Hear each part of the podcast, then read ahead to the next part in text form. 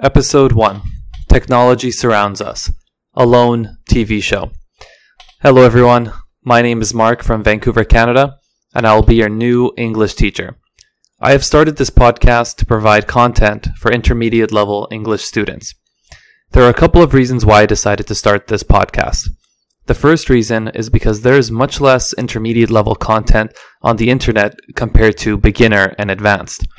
The second reason is because most content is formal and focuses on grammar and rules. In this podcast, I'm going to talk about fun and interesting topics that will help you stay engaged. I will use words and phrases that can be understood easily, but I will also use some more difficult phrases and words here and there. Ones that you can add to your vocabulary after seeing them used in context. I will make sure that the English I use is easy enough to understand so you do not feel frustrated. I will also post the transcript of each episode so that you can read along. You can find this transcript on my website at checkmarkenglish.com. You can also listen to the podcast entirely, then read the transcript after. I find that this is a great way to help your learning and reading comprehension. Lastly, I will highlight the words I think you may not understand and add them to a list at the bottom of the transcript for you to review. I am excited to start this new project, and I hope that it'll be enjoyable and beneficial to you. We will now begin today's topic. Technology surrounds us 24 hours a day, 365 days a year. We are so used to the comforts we have and sometimes forget how different things were in the past. For example, nowadays, if you wanted to go to a new restaurant, you would simply enter the address into the GPS and follow the directions until you were there. Not even 20 years ago, you would have to bring out a physical map and locate the roads and turns you had to take to get to the restaurant. Also, if you were to get lost today, you would turn on the GPS on your phone and find where you need to go. However, back then, you would have to bring out a paper map and try to find where you are and the way you need to go, or you would have, to ask somebody to help you. In many ways, humans were more resourceful when we didn't have access to technology. Growing up, my dad would always bring out his physical map and write down the directions whenever we went somewhere new. It's nostalgic to see that even to this day, he has an old physical map that he looks at.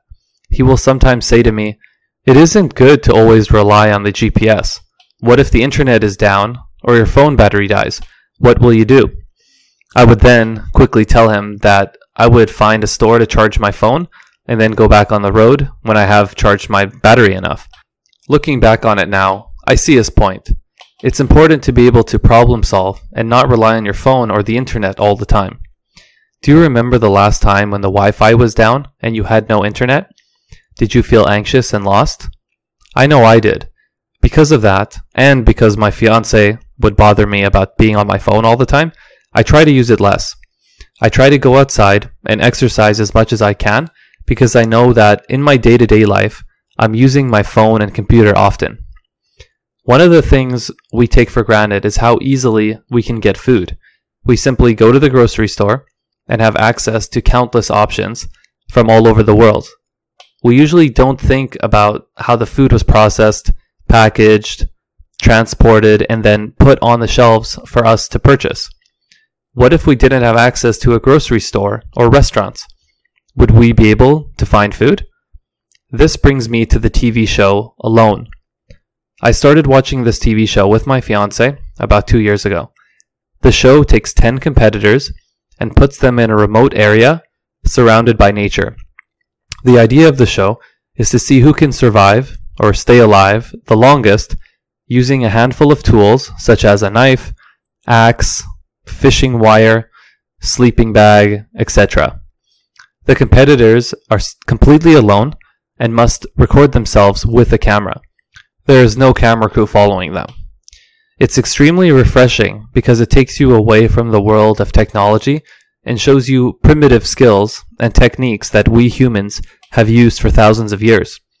To simply eat a fish, you must first catch it, then quickly kill it so that it doesn't suffer, then you must process it. This means to remove the guts, take the scales off, and then cook it over a fire that you have to make yourself. The guts are the inside of an animal, like the stomach or the intestines. The scales are the little circles on the skin of a fish that you can't eat. The competitors find water and then boil it to kill any bacteria so that the water is safe to drink. There are times that they're so hungry that they eat anything they can get their hands on. Some of the things include mice, slugs, squirrels, porcupines, snakes, and other things we may find gross to think about eating. They also do not have a shelter, which is a place to sleep and live that protects you from the wind, cold, and rain. They have to make one out of wood using the few tools that they were able to bring. In the first season, the winner, who was the last person remaining, stayed out in the wilderness for 56 days. He ate fish, snails, and seaweed to outlast the rest of the competitors. The prize for winning was 500,000 US dollars. When each competitor has had enough, they would press a button on a satellite phone to call the rescue team. They come and take you out of the area either by boat or by helicopter. This means that you give up and lose.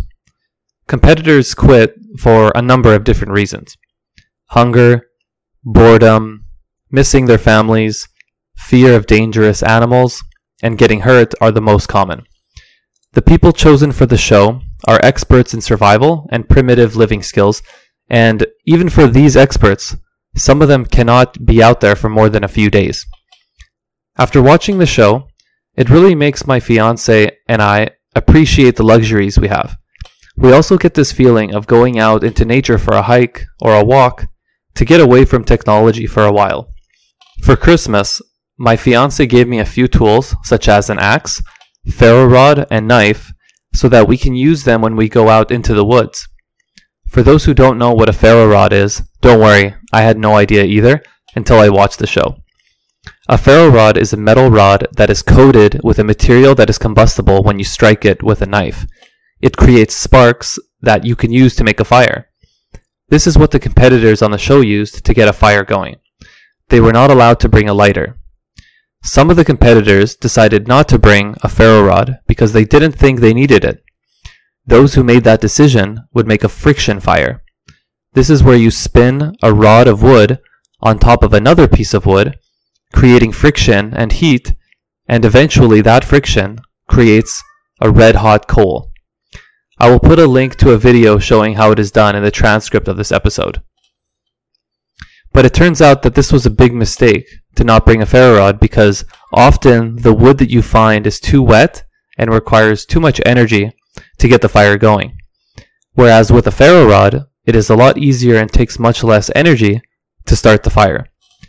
This is important because after a few days of not finding food, they have very little energy. I'm excited to use these tools that my fiance gave me. They will be fun to use when we go camping or hiking. We live in Vancouver, Canada, and so we are waiting for the weather to be a little bit warmer and less wet. One thing that I found very interesting is that all of the competitors said they felt a deep connection with nature, like something spiritual. In my opinion, this is something that is missing for most of us, especially people who live in big cities. I encourage you all to think about how much you use and rely on technology and maybe spend some time without looking at your phone maybe going for a walk and leaving your phone at home. Well, that's the end of the first episode. I hope you enjoyed it and learned some new words. Remember that you can read the full transcript at checkmarkenglish.com. I also put a list of vocabulary words at the bottom of this transcript. If you did enjoy this video, please leave a review on Spotify or Apple Podcasts. I would really appreciate it. Thanks for spending this time with me, and see you in the next episode.